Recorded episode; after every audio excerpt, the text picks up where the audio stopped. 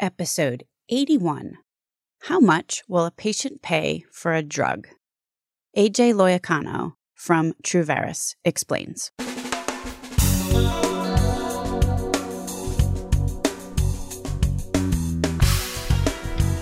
American healthcare entrepreneurs and executives you want to know.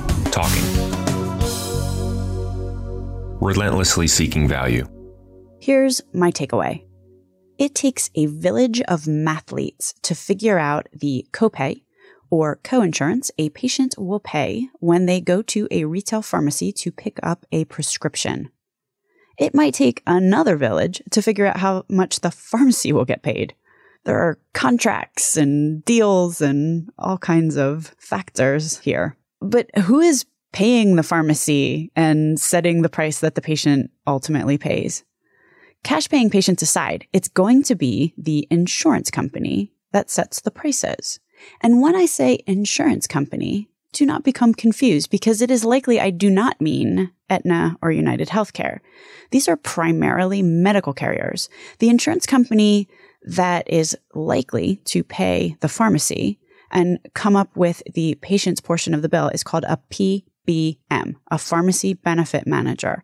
Pharmacy benefit managers manage the pharmacy benefits for many patients, hundreds of millions of patients actually. Even if the patient has an insurance card with Aetna or Humana or United Healthcare on it. It is a tangled web we weave. Today I speak with AJ Loiacono from Truveris. My name is Stacey Richter, and this podcast is sponsored by Aventria Health Group. Welcome to Relentless Health Value, AJ. Thank you, Stacey. Great to be here. Let's talk about what goes on right at the point of patient picks up their prescription at the pharmacy. Mm-hmm. They walk in the door at the pharmacy and the, the pharmacist types the prescription in their computer. Like, what happens in that moment? What's going on?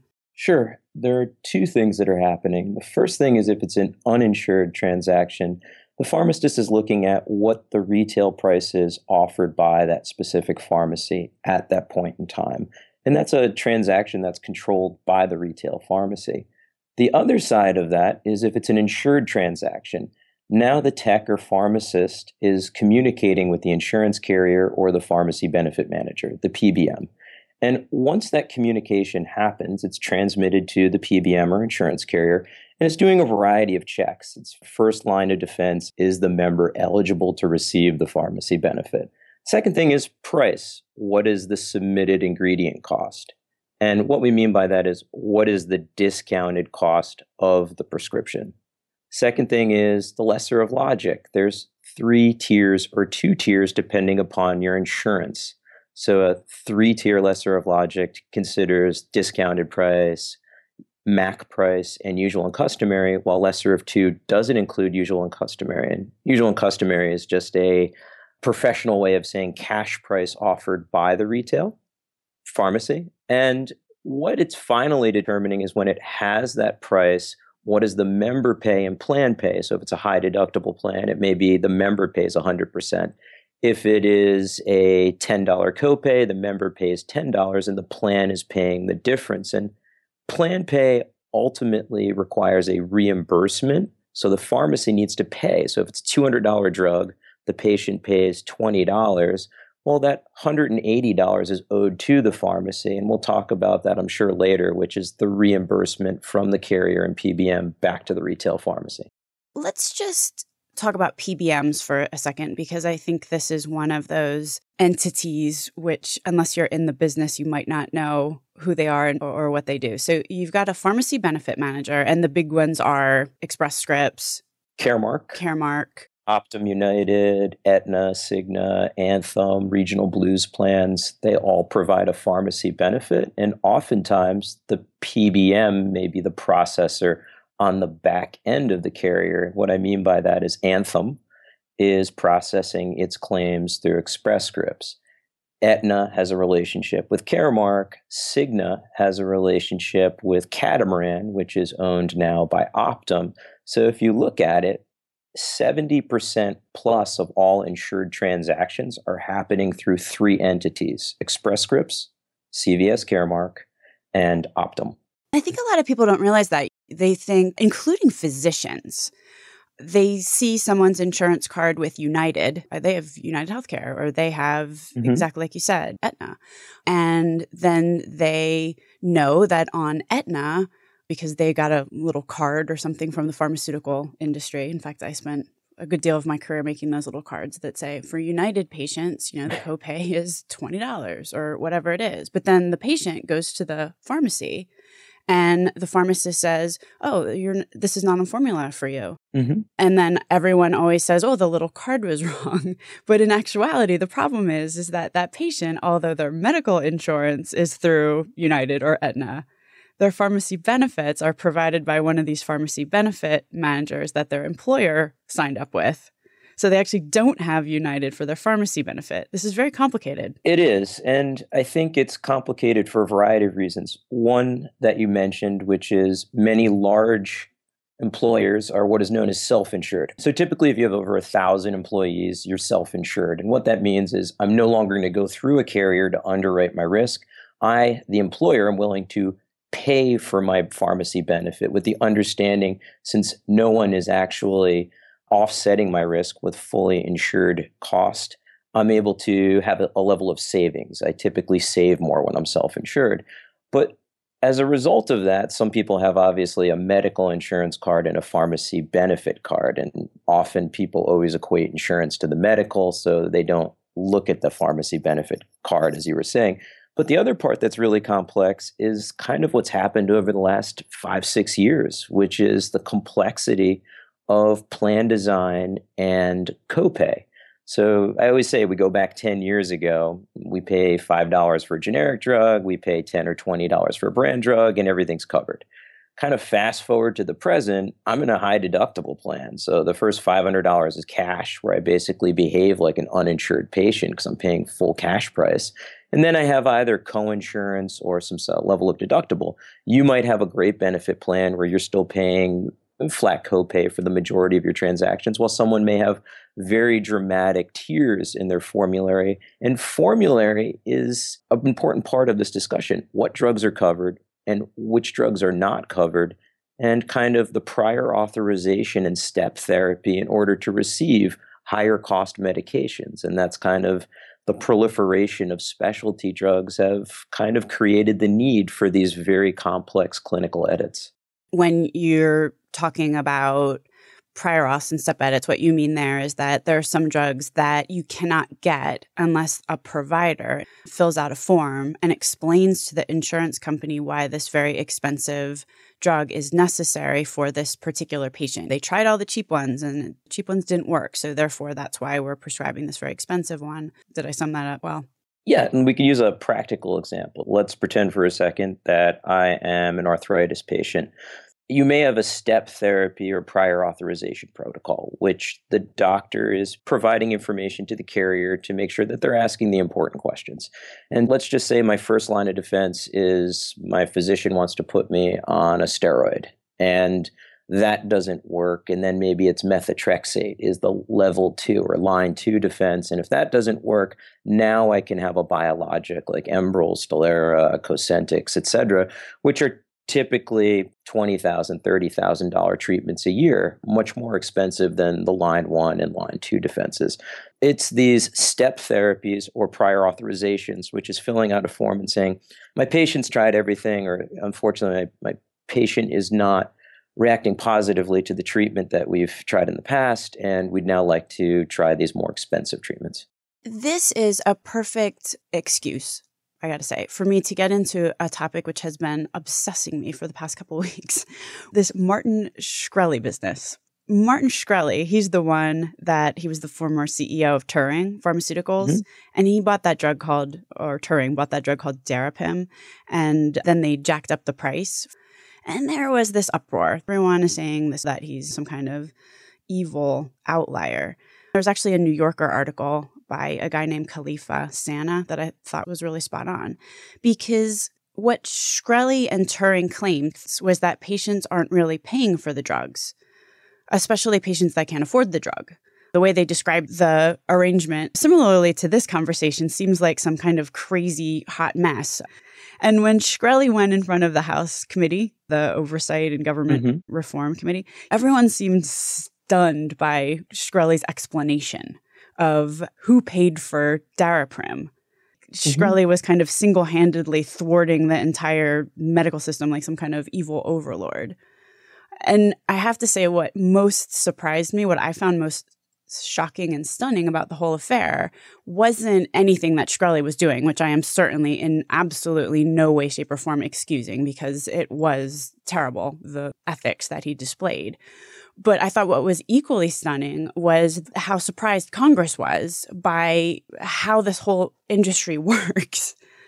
I don't no, know. No, absolutely it's interesting kind of take it in two parts is there's a direct correlation for generic drugs the number of manufacturers and how heavily discounted the prices. So if you were to look at a chart if you will and on one end it starts with one manufacturer on the far end there's 30 manufacturers. Where there's 30 manufacturers let's say vying to make amoxicillin the price of the generic drug is discounted 95 to 98% off list price. It goes down to like $4, $7.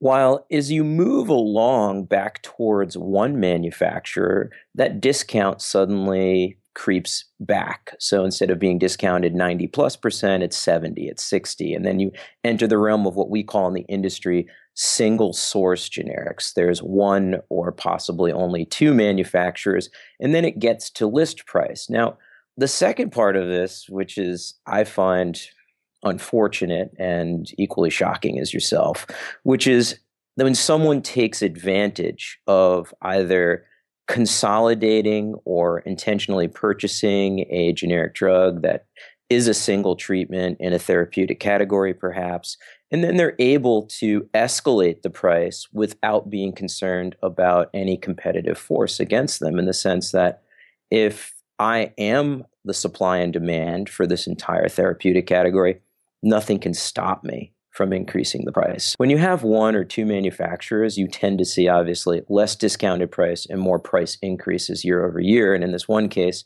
someone really took advantage of the system by increasing the price and then saying, well, it's a generic drug. Most people have a $10 copay, $15 copay on generic. So, hey, the plan is paying for it or the government is paying for it. What do I care as the manufacturer? And that's an absurd position to have because members are paying for it because people I myself have a deductible plan. So I go into the actual pharmacy, like one in four plans are exposed to cost through coinsurance or deductibles. And more and more plans are moving to coinsurance and deductible plans. As we share the cost, that statement is absurd. I am exposed to cost.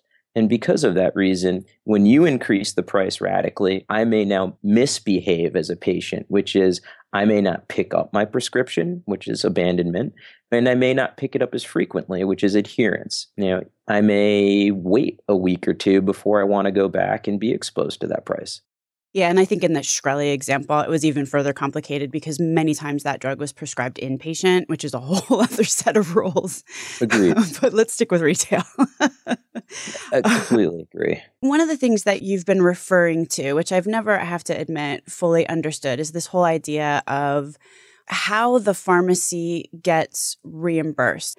So you were saying earlier that so the pharmacy actually will buy the drug and then get reimbursed by the plan for it. And I'm assuming that the delta there, the difference between what they paid for it and how much they got at retail, is that's what their profit is. Could you yes. explain this a lot better than I just did? At the retail level, price for, I would say, looking at our data, probably 70 to 75% of all transactions are determined by the carrier or the PBM. So back to the tech or pharmacist typing on their keyboard, checking what the price of the drug on the back end, the carriers and PBMs have sometimes three, four, six, seven different pricing contracts with the retailer. And this only adds to the complexity. So at any given moment, they're going to use one of these pricing schedules. And the promise to the retailer is on the far end of this pricing schedule, let's say pricing list one, it benefits the pharmacy. These are pretty decent rates for you you're going to have a good margin. And on the other end, like, hey, I've got some big important clients and I've got to really drive a value through them. And you're going to see some claims go through contract six, which is not advantageous for you. But they just never know who's coming to their pharmacy, obviously. So sometimes you win, sometimes you lose. And the retailer is constantly trying to make sure that they're not at a disadvantage. And what makes this very difficult is the accelerated pace in which claims are coming into the pharmacy. And then think of it as a chain level. It's only accelerated because now you have hundreds of thousands or millions of claims that you're trying to keep track of through thousands of different stores across the country. So the price is set by the carrier or PBM. And there's this logic on the back end. There's a discounted price, which price list it's using. And then it comes down to if they can contemplate their own cash price, which is hey, if I am willing to offer this less expensive than the carrier, you'll use my price, which doesn't happen too often because, again, they're trying to run a business and have some margin. So, reimbursements, if you think about it, is very complex on the front end, but then you're going to receive payment many weeks later. And now you're trying to match back to those claims. And these prices are changing for, especially on generic drugs, they're changing on a daily basis by chain. And so it's very, very complex the way in which you kind of match up reimbursement and stay ahead of the game, if you will. How do I make sure that I'm actually being reimbursed the amount that was contracted? And this is kind of that push pull between the retailer and the actual carrier. We saw some of this years back where Express Scripts entered into kind of a shouting match with Walgreens about rates. And ultimately, it led to Express Scripts kicking Walgreens out of their network, which was not a positive experience for Walgreens and its stock price. And Express Scripts basically was able to demonstrate to the industry that they are able to kind of dictate where patients pick up their prescriptions. Interesting power play. It was the lesson, it was like kind of picking a fight with the biggest kid in the schoolyard in the sense that Walgreens was the largest chain. Once Express Scripts demonstrated that they didn't care necessarily and were able to position themselves as being, I guess, the successful party in that negotiation, every other chain in America said, well, if the biggest was felled, we certainly must follow their lead. When you say kicked Walgreens out of the network, so basically what ESI did, Express Scripts did, was they said, okay, we have, as you said, there's three big guns relative to PBMs. And most Americans who have insurance through a commercial payer the commercial payer has something to do with those three big PBMs. So therefore, those three PBMs control, I mean, literally hundreds of millions of lives. And so what one of them did, Express Scripts, was said, fine, if anyone has their insurance or is using Express Scripts as their PBM, they can't go to Walgreens, that we won't pay for it if they go to Walgreens. Correct. That it's out of network and they won't process the transaction. And, you know, it's interesting. It's still to this day at my local Rite Aid, I think in the window is a sign that says Express Scripts Insurance accepted here, which is kind of all the other retailers took advantage of Walgreens being in a position of at a disadvantage and suddenly they were all advertising we accept express scripts insurance and you know still to this day these signs are out front. Let me ask you this. If a patient goes to the pharmacy with a prescription for a branded drug and this is something that we talk about a lot with pharmaceutical companies who are working on branded drugs there is a huge percentage of time that the branded drug is switched to a generic in the pharmacy. Mm-hmm. Obviously, sometimes it is done and the, the patient certainly saves money. There's no reason why a patient might be prescribed branded Lipitor when generic atorvastatin, for example, which is Lipitor is much less expensive and it's exactly the same drug. So there's no reason to pay a higher copay or the entire cost of the drug when a less expensive alternative exists. However, there are certain incentives that a pharmacist would have to do that switching. And there are also cases where the patient may benefit from the branded drug. I mean, there was some reason why the prescriber prescribed the branded drug, mm-hmm. but there are incentives at the pharmacy level to switch the drug beyond patient care. Could you talk about that? Sure. In the United States, physician typically or nurse practitioner has the override, the ability to say, my patient requires this medication. The second entity that's able to do that, which is interesting, is the insurance carrier itself, not so much the pharmacist. And what I mean by that is in America, in the electronic claim processing age, plan design is one of those checks that's happening in the background, as I mentioned earlier. So when the pharmacist or tech is typing on the keyboard, it's saying, hey, is AJ eligible for this drug? But also, what is the plan design? Is it a mandatory generic program, which means for these drugs, if there is a chemically equivalent, or perhaps even if there's a generic available in the therapeutic category, they must consider that. So instead of receiving Lipitor, I must receive atorvastatin according to my plan. And I think that's where you're seeing the pharmacist saying, oh, by the way, I'm going to just write the generic. And instead of being a $20 copay, it'll be $10 or whatever the difference may be for the patient if it's a copay or the exact cost amount. And if it's a actual branded drug, it could be $180 versus say 32. So obviously when you're paying the full price and not just the copay portion, you're exposed to that full price. And I think back to your other point regarding the physician. What if I really need that that actual Lipitor for whatever reason? My genetic disposition is I'm allergic to the generic manufacturer that makes atorvastatin, and I just react better to good old fashioned branded Lipitor by Pfizer. In this case, it's in America we call the dispenses written codes, DAW codes. There's nine of them and this is in transmission. So, based upon the prescription, the physician may write dispense as written one in the sense that DAW1 is the prescribing physician is like, hey, this person needs it. It's not patient requested, which is often DAW2. The patient's like, oh, I'd prefer that. It's DAW1 is kind of that domain typically we see where the physician is saying, my patient requires this. But the point I'd like to make out is always the plan design kind of takes over. All right, here's a scenario. Maybe you can help me untangle it. Sure. We were working on a transdermal patch, and the branded transdermal patch was very tiny, really little, very discreet. It was like an inch big mm-hmm. because it was the new version, right? The generic equivalent. I don't want to use the word equivalent because that has clinical connotations but the generic alternative is a better word was this giant thing. It was like a foot wide. It was itchy and it would always fall off. I can't imagine swimming or going to the gym with this gigantic patch on. Mm-hmm.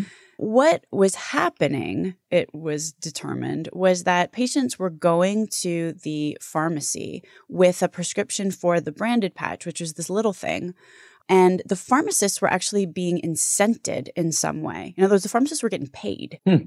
to switch the brand. I mean, it wasn't just this particular drug, but switch branded drugs to generics. That for every generic that they dispensed, that there was some sort of bonus or incentive comp that was paid to them.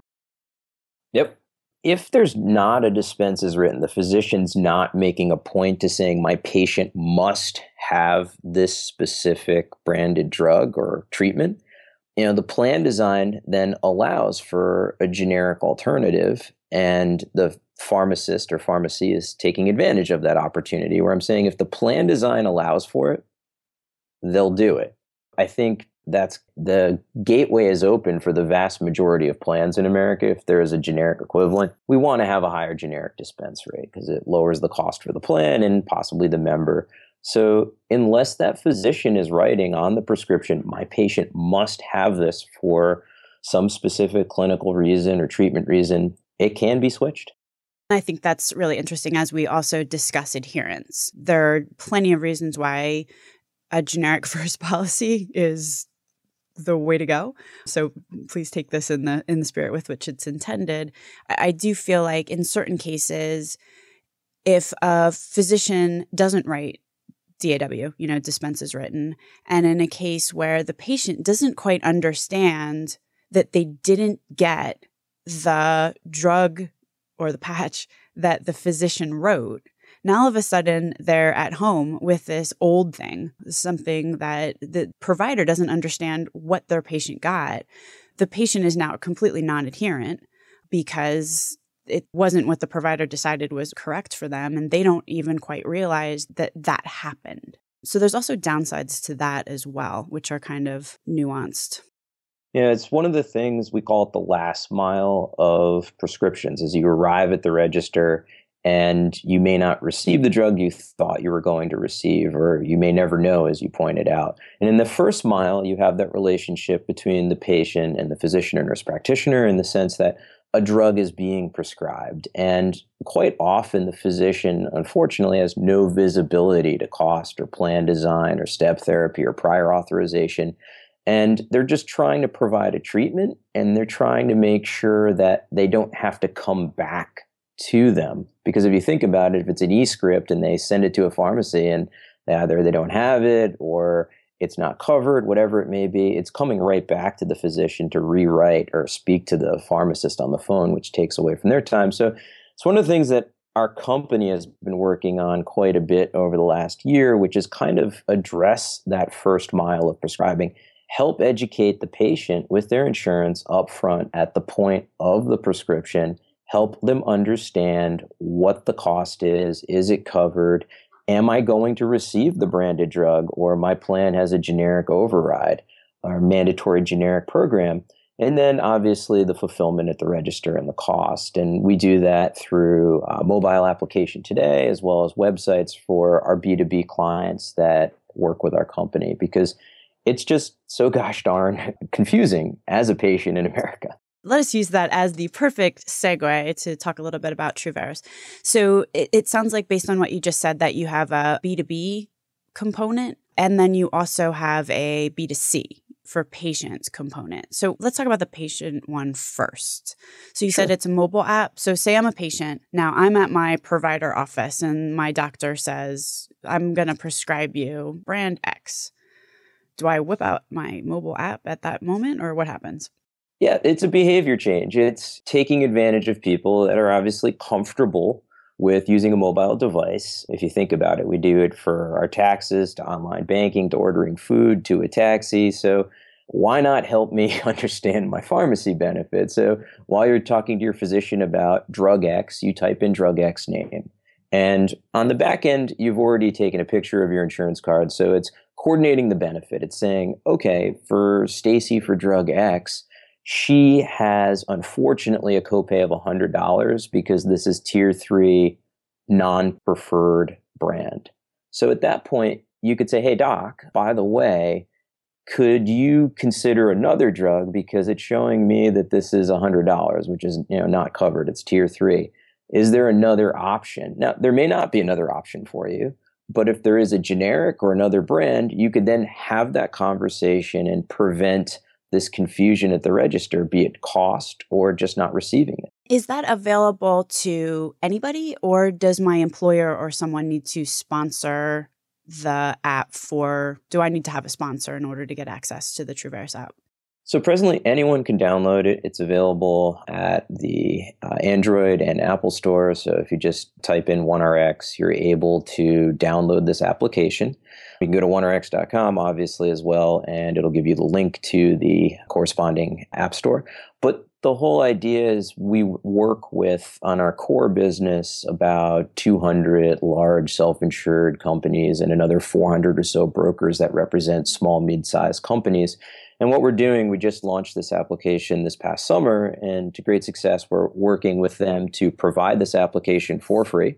And it enables the employer's members to understand cost and understand their plan design, start having this dialogue at the physician or nurse practitioner. And the whole point here is adherence. Everyone benefits from adherence. My employer wants me to be adherent because I'll be healthier and happier. I want to obviously adhere because I would like to be healthier and happier. Obviously, this behavior has the best outcome when there's the least amount of shock. Like I go to the pharmacy and it's not a $300 prescription, or I go to the pharmacy and it's not what I expected we want to take all that mystery out of it and help someone understand right at that first mile, right when the prescription is being written. You can really see the value of that if you think about how much non adherence costs this country every year, I mean, it's billions of dollars. One of the things that in my day job we spend a lot of time thinking about is we, we call it the copay threshold. I don't know if you've ever heard of that before. Mm-hmm. But what is the exact point that a patient will abandon their prescription at the pharmacy? In other words, if the copay is 20 bucks, will they take the prescription? If it's 25, will they take the prescription? Okay, what if it's 30 or 35? At what dollar amount is the moment that a patient shakes their head and says, "Man, I'm not going to pick that up today." Or they don't, you know, maybe they'll pick it up the first time but they won't refill it month 2. So it's interesting what you're saying because effectively what it's doing is helping the patient think about what their copay threshold is before they walk into the pharmacy. And if they have reached it or exceeded it to have the conversation with the physician proactively as opposed to now they're in the pharmacy the doctor's not in front of them so there's no one to have the conversation with they just simply don't pick up the prescription and they don't go back to their doctor and say hey i didn't pick it up because it was too expensive Correct. You know, it's one of the things that we study quite a bit here at Truveris, which is in the five years we've been kind of monitoring patient behavior at the register and mail order, is that the first study we had was around standard deviation, 30 day supply, retail copay, which is just a fancy way of what's the difference between you and I as different patients pay at the register. And we saw this increase 50% over the last five years. So the delta between what you pay, back to my earlier example, you may have great insurance and you still, over the last five years, pay $5 generic and $15, $20 brands. While I have co-insurance or a deductible plan. So suddenly I'm deviating, if you will, from the normal experience where I just pay more and this disparity is growing. So it moved from like a delta of approximately $50 to about $70, $80 that we've been seeing. And this trend impacts patient behavior because you're right, there is a threshold where suddenly a patient says, mm, $70, $80, that's heat, that's groceries, that's cable, whatever is more critical in my life than my medication. And each drug, to be fair, has a different break point, if you will, where you begin to see this exaggerated slope or spike in ab- abandonment or a decrease in adherence. But typically, if I had to give an estimation, I'd say once you get past like $50, you begin to see it take off where people are like, I'm just not going to take this drug.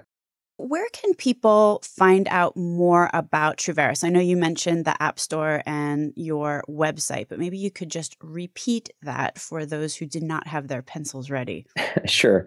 So, for our mobile application, which will help you understand your copay and plan design in real time, you can go to onerx.com.